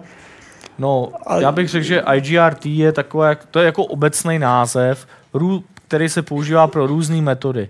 Je, může to být i tak, že během ozařování je ten člověk kontinuálně zobrazován a, je, a buď ten svazek je, je zapnutý jenom v okamžiku, jako já si myslím, že nejlepší na tohleto ukázka je asi ozařování prostě plicních nádorů, kdy ten člověk, jak dechá, tak samozřejmě v průběhu dechového cyklu ten nádor prostě putuje v prostoru těch plic. To znamená, vy máte v principu několik možností, jak tomuhle, tomu, jak k tomuhle týhle tý metodě přistoupit, ale první primární je, že ten nádor musíte nějakým způsobem zobrazit. A to uděláte pomocí nějaký techniky z množiny technik IGRT. Jedno je, jedna je možnost pomocí rengenové projekce, jak jsem říkal, můžete to dělat pomocí ultrazvuku, můžete to dělat pomocí zobrazování infračerveného, existují metody, že ten pohyb vlastně toho nádoru uvnitř těla převedete nějakým způsobem na povrch, na pohyb něčeho, typicky řešení proprietární od nejmenované americké firmy je, že prostě na hrudník položíte, toho člověka položíte kostičku plastovou, na který jsou odrazky, vy si je promítáte a sledujete, jak se pohybují ty odrazky a z toho si odvozujete, jak se pohybuje nádor uvnitř toho těla. A pak máte dvě možnosti. Buď jeden je takzvaný tumor tracking, kdy ten svazek sleduje pohyb toho tumoru a zvíří furt do něj. A druhá možnost je takzvaný gating. To znamená, ten svazek je zapnutý pouze v okamžiku, kdy ten tumor je v té správné pozici. Jo? V principu jednodušší je dělat ten gating, ale ta naše technologie bude umožňuje, nebo umožňuje dělat ten gating. Ten svazek lze gateovat, jako to znamená vypínat a zapínat velice rychle. A druhá možnost nebude umožňovat pravděpodobně ten tumor tracking, i když principiálně, když to řešíte pomocí těch skenovacích magnetů, tak ten skenovací magnet by teoreticky mohl sledovat ten cílový objem. Je to o technologické náročnosti. A na, jsou, na to speciální příst, jsou na to speciální přístroje, nebo stačí mít zvlášť e, nějaký to CT a zvlášť ten proton? Nebo, eh, No, te- ono nemůžete nebo, nebo jsou specializovaný, který jsou... Do, do, Nemůžete jako mít součas- pacienta zároveň v CT a zároveň na protonové vozařovně, to nejde. Takže jsou speciální přístroje takový, který to... Ne, ne, ne, tak na té vozařovně zároveň jsou instalované přístroje, které toho pacienta zvenku snímají. Jo. Dobře, no teď děkuji, Jo, už nebudu... takhle to možný je. Jo. Nebo máme přístroj právě na ten eh, respiratory gating, který funguje na principu toho, že ten pacient má jakou masku a je, je snímáno, jak dejchá. To znamená, víte, že vydechuje a nadechuje, A se odhodne... snímáte jo. ten proud toho vzduchu a tím odhadujete, nebo máte tohleto samé zařízení na CT, takže vy jste schopný si to člověka zobrazit v jednotlivých fázích nádechu, jste schopný tím pádem zjistit, v které části dechové křivky ten tumor je v tom místě, kde ho chcete mít a v ten okamžik zapnete ten svazek nebo vypnete. Hm, no, děkuji. Sú tam isté spôsoby, samozrejme imobilizácie, ako, ako bol tam spomínaný ten, eh, ten rektálny balónik. A dokonca sú rôzne popruhy cez hrudník, ale tomuto všetkému predchádzalo vlastne čosi, alebo tá, t- tieto IGRT eh, techniky boli motivované vlastne tým, že eh, keď by ste urobili CT treba nádoru hrudníka v nádychu a potom vo výdychu a dali ich cez seba, tak máte obrovský objem. Obrovský objem, ktorý, ktorý zachytí zbytočne veľkú časť eh, tých plúc a to sa týka vlastne treba v hornom bruchu, v hornej časti brucha eh, všetkých orgánov, takže eh, tým, že tieto, tieto techniky boli vynájdené v rámci fotonovej terapie a istý čas teda trvalo, kým boli adoptované do protonovej terapie, tak za to môžeme byť jedine vďační. Dobrý večer, ja by som sa chcel spýtať, eh, či je nejaký spôsob, ako zlepšiť alebo zmenšiť tento prístroj na to, že by sa dal adaptovať do nemocníc, aby sa nemuselo, eh, aby sa nemuseli budovať centra na to a tým pádom, aby sa to zľahčilo prístup pre pa- pacientov, aby nemuseli chodiť do jednotlivých miest. Či je nejaký fyzikálny spôsob, ako to zmenšiť, alebo či to je limitované už eh, ten urychlovač svojou veľkosťou a tak. Eh, Ten, eh, jak jsem říkal, tenhle ten urychlovač, co máme, je takový větší. Dá se, to sam, dá se toho dosáhnout, dá se toho dosáhnout dvojím způsobem. Vy té částici tu energii nějak dodat musíte. A pokud použijete princip kruhového urychlování, tak jediná cesta, jak to zmenšit, je použít supravodivý magnety, kde máte možnost dosáhnout stejných inten, nebo vyšších intenzit magnetického pole na menším poloměru.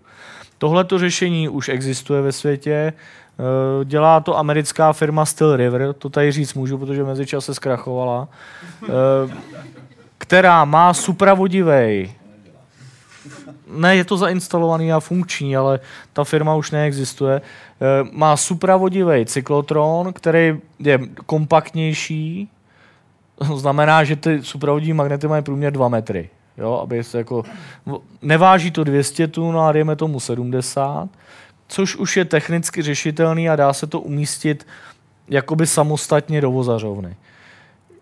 Je to samozřejmě řešení, který je, dejme tomu, levnější v principu, že když byste chtěli mít jednu protonovou ozařovnu. My když máme takovýhleho drobečka, tak ten nám obslouží čtyři ozařovny nebo pět. To znamená, v momentě, kdy chcete mít víc ozařoven, tak už se vyplatí postavit výkonnější urychlovač. Jo? To je rozdíl třeba od té fotonové terapii. Jestliže máte pracoviště, který má pět ozařoven, tak u fotonové terapie máte pět urychlovačů elektronů, nezávislých na sobě.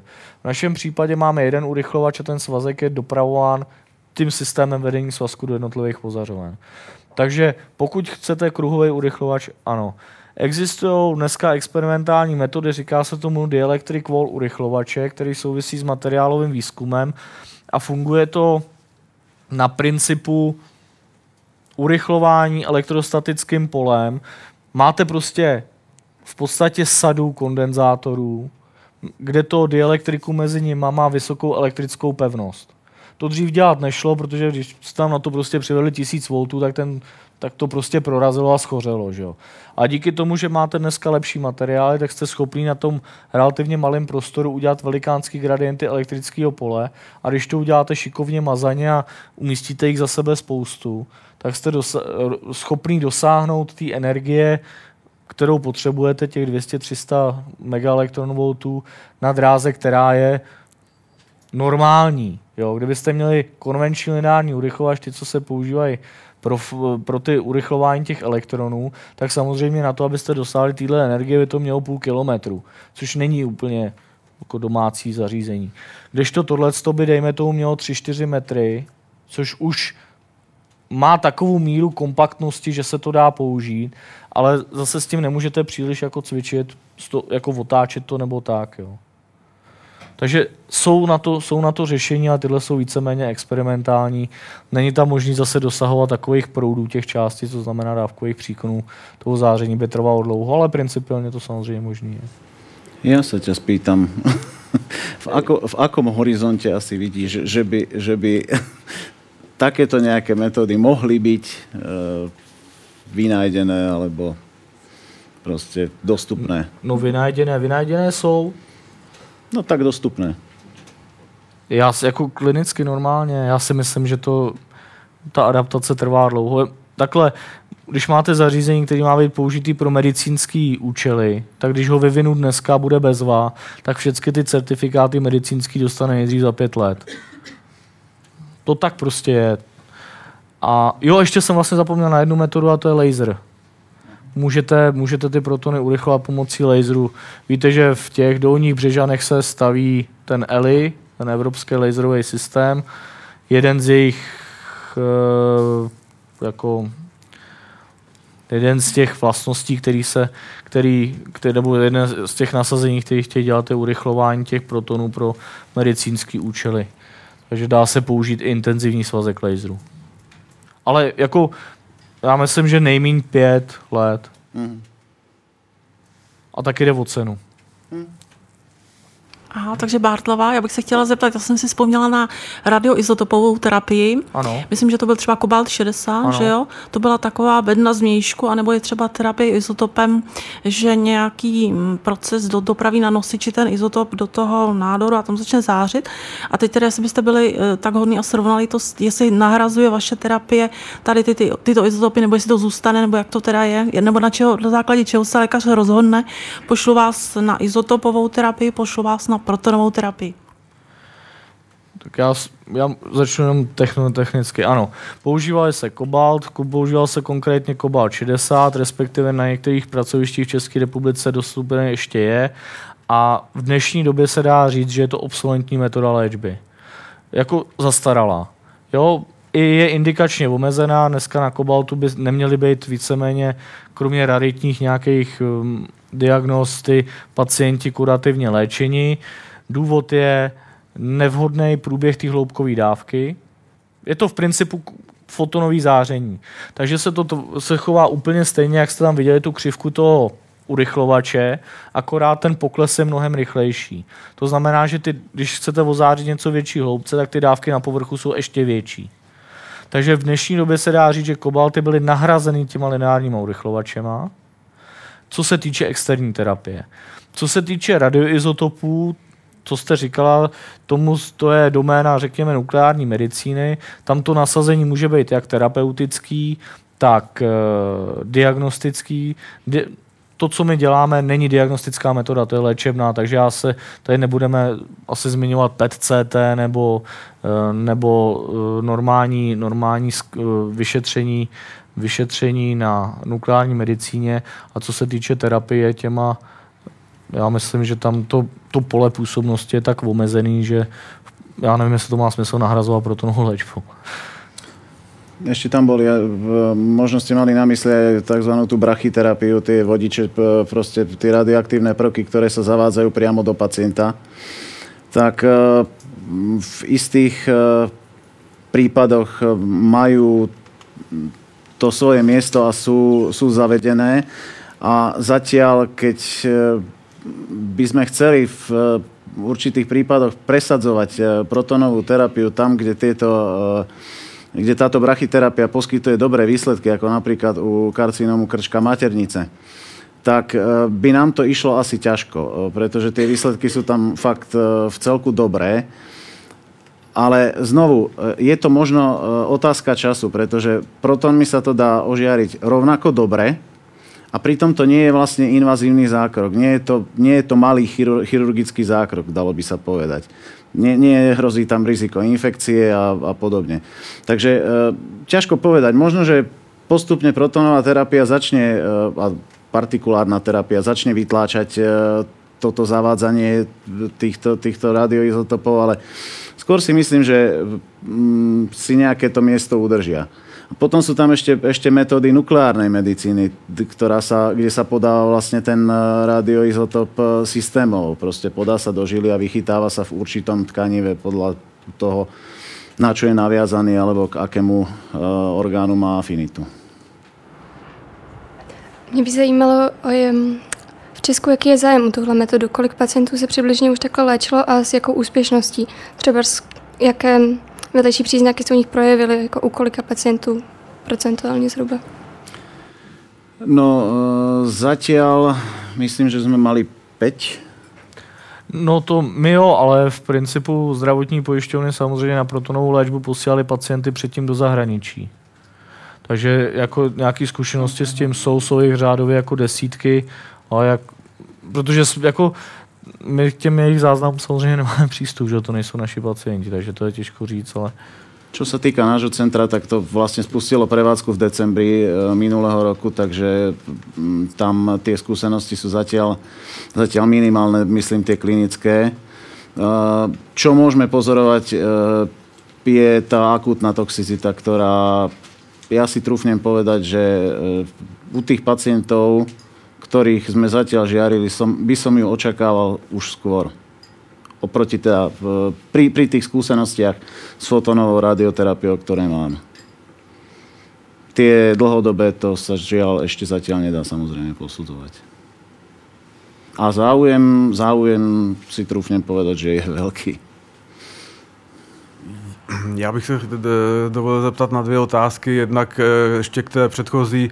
Eh, zkrátka bych se rád zeptal, jaká je vytíženost vašeho centra nebo eh, poměr pacientů, kteří by to potřebovali a které můžete obsloužit. A eh, potom v populární literatuře se často uvádí, že důvod léčení zářením nádoru je ten, že nádorová tkáň je citlivější vůči záření než zdravá tkáň. To bych si rád upřesnil, jestli můžete. Děkuji. No, eh, ak môžem teda ja, tak eh, čo sa týka eh, kapacity centra, tak v plnej prevádzke, v dvojsmennej vrátane teda soboty, ako je plánované, by mala byť tá kapacita okolo 2500 pacientov za rok, čo si myslím, že je trošku príliš optimistický údaj, ale mm, možno k tým dvom tisícom by sme sa vedeli pokojne priblížiť. No a čo sa týka tej radiobiológie a mm, tej citlivosti tých nádorov, áno, principiálne nádory sa považujú za e, tkaniva alebo proste za, za štruktúry, ktoré majú, ktorých bunky majú väčšiu alebo rýchlejšiu schopnosť e, rýchlo proliferovať, rýchlo sa deliť, rýchlo sa množiť. Tým pádom e, vlastne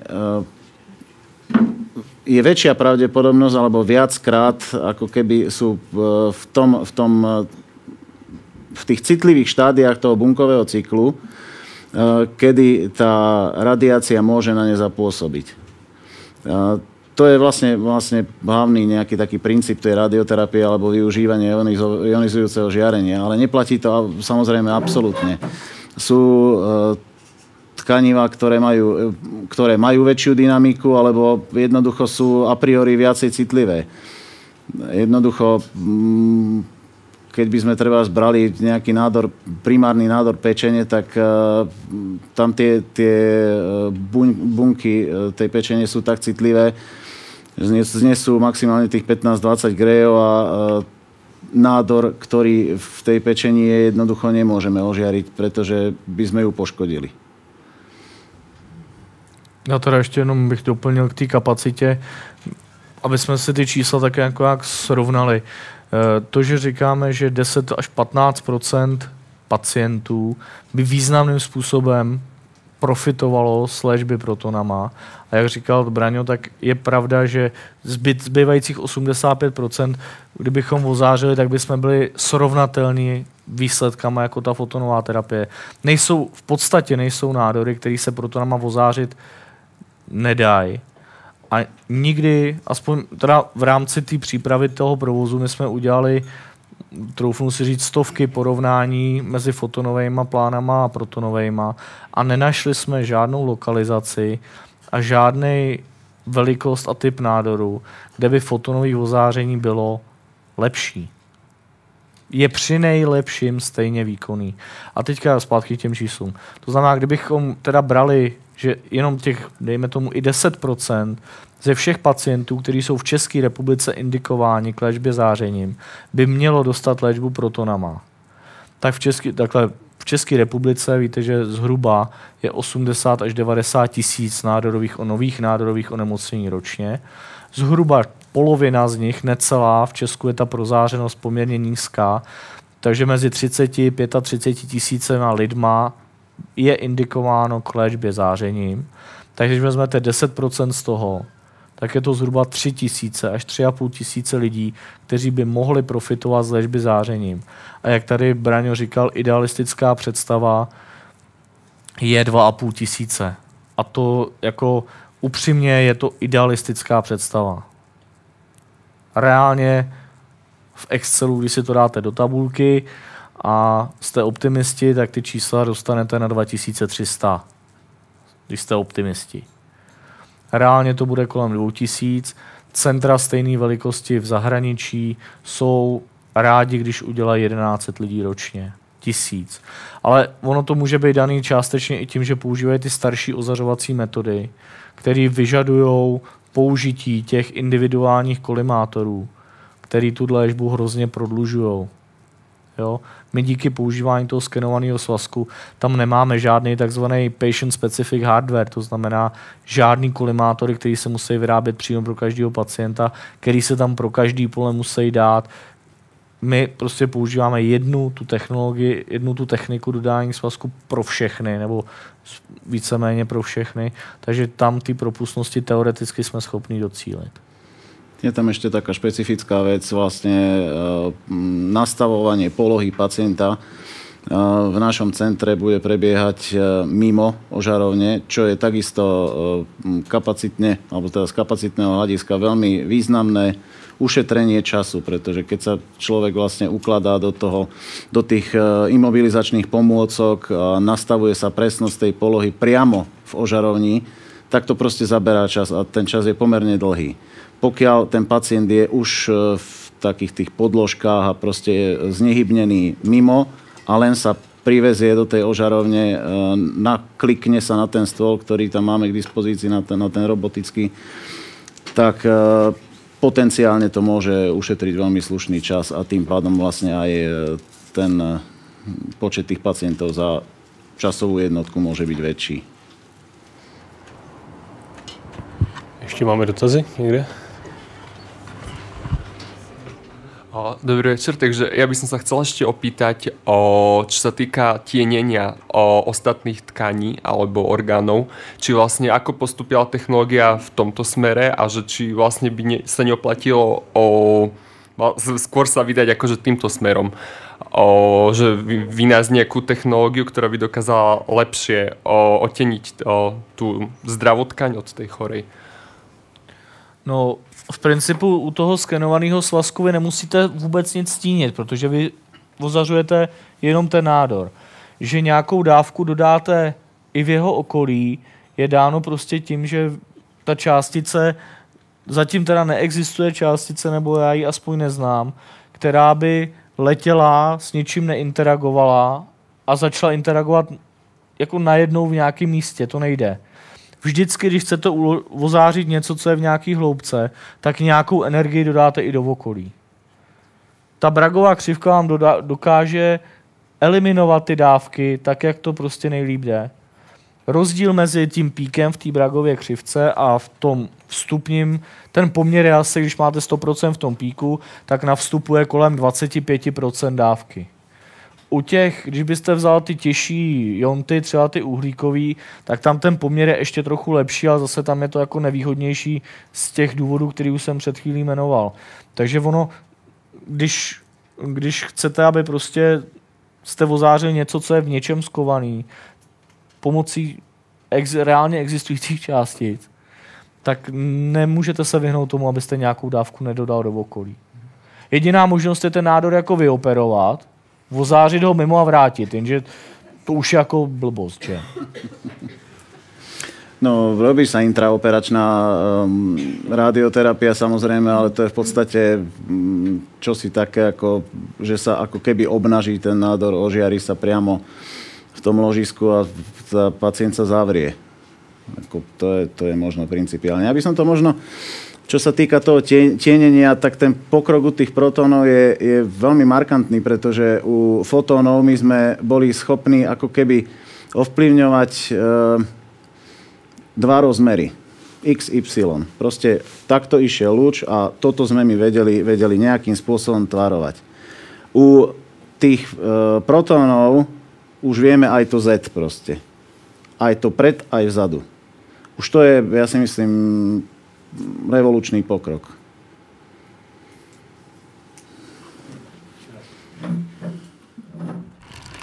Jestli bych si mohl dovolit malý komentář k této otázce. Ještě existuje možnost borové záchytové terapie, eh, kde použijete neutronové záření tepelných neutronů.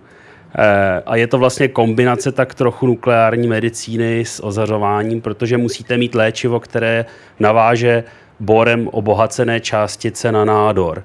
A potom je ozáříte proudem neutronů, ty se zachytí na, na boru a udělá se N-alfa reakce a vlastně máte vnitřní prozáření alfa částicemi. A jakmile vypnete neutronový paprsek, což se blbě dělá, eh, tak eh, v tu chvíli přestane ozařování. To znamená, není tam žádné zatížení dávkou toho pacienta mimo dobu ozařování, což je problém jinak eh, nukleární medicíny, nebo jako použití nějakého izotop, izotopu, který by byl navázán na nějakou protilátku na nádor nebo tak. Takže by tam nemuselo dojít k žádnému vylučování, nic takového. Problém je, že zdroj tepelných neutronů dostatečné intenzity se dost blbě dělá. V zásadě musíte mít jaderný nebo nějaký fúzní reaktor, který by to uměl. Já se omlouvám, já bych měl takovou hnidopišskou otázku eh, k tomu radiobiologickému ekvivalentu, neboli jakostnímu faktoru. Já jsem si našel, že eh, ICRP 60 a nějaké takové ty eh, publikace, dejme tomu trochu starší, uvádějí právě jakostní faktory pro těžké ionizující záření, hustě ionizující v řádech už jednotek nad dvojkou, 2 až 5. To jsou faktory, které jsou odhadnuty z, spíše eh, z účinků na jako rakovinu, nebo jsou to právě faktory odhadnuté už z nějaké eh, na, na takovou tu akutní, na té akutní odezvy té tkáně. A proč došlo k té revizi směrem dolů? Je to kvůli tomu, že už víme více, anebo je tam nějaká zvláštnost při tom ozařování? Hm. Tak, já si dovolím komentář k borový záchytový terapii. Po, potřebujete k tomu reaktor, v Česku se to zkoušelo v řeži, jestli to víte. jenom na pár pacientech. Jinak ve světě těch pracovišť, který používají BNCT, budou neutronovou záchytovou terapii, je asi pět v celku. Myslím si, že nejblíž nám tady je ve Švédsku.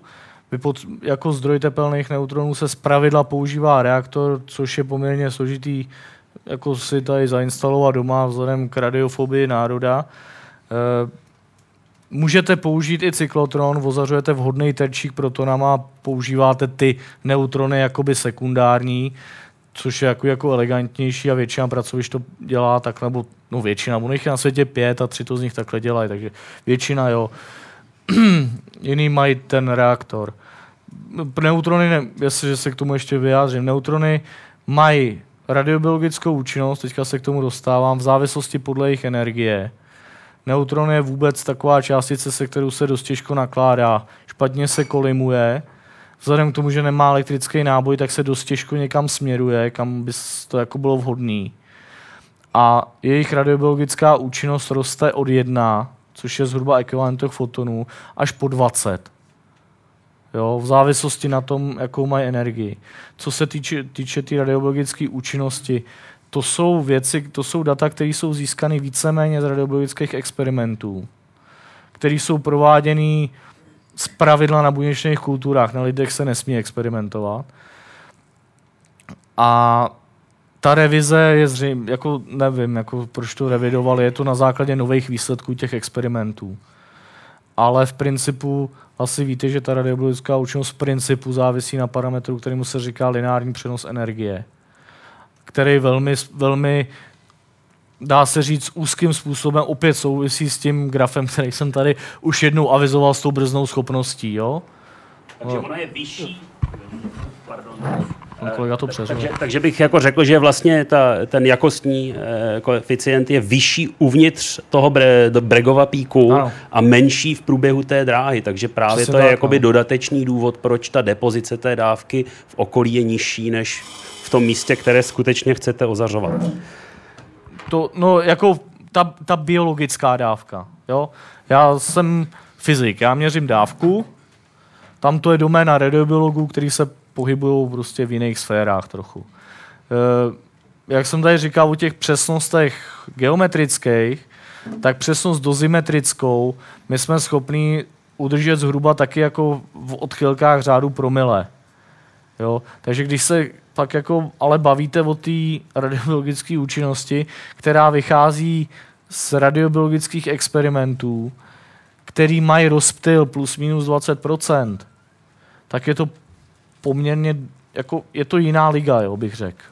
Možná jiný sport. Každopádne. No, promiň. Eh, každopádne, ale eh, je to vec, ktorá možno nie je tak úplne vyjasnená a preto sa s ňou v klinike musí kalkulovať. Eh, preto napríklad, keď sa používa viacero uhlov, viacero tých polí ožarovacích, tak treba, ak jeden máme nasmerovaný na kritický orgán, dajme tomu mozgový kmeň, ne, e, kalkuluje sa s tým tak, e, aby maximálne z jedného toho pola, aby, aby jedno, jedno to pole smerovalo na tú kritickú štruktúru. Všetky ostatné musia smerovať niekde inde, keby náhodou proste niečo z tohto, čo hovoríte, platilo.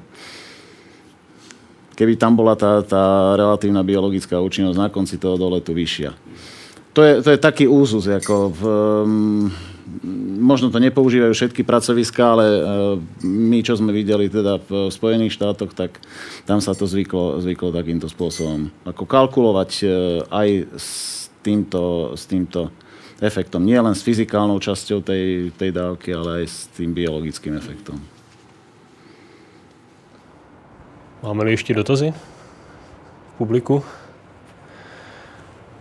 Pokud ne, blíží se nám 21. hodina, to bych považoval dnešní Science Café za uzavřené. Děkuji za pozornost vám návštěvníkům, děkuji za poutavé přednášky hostům. Teď ještě možná jedno překvapení pro tazatele. Eh, naši hosté mají možnost odměnit buď to nejzajímavější nebo nejzáludnější otázku hodnotnou knihou. Vyberete si někoho? Ťažko povedať. No, ja myslím, že tuto kolega mal také, také naj, najodbornejšie. a také najerudovanejšie, tak asi si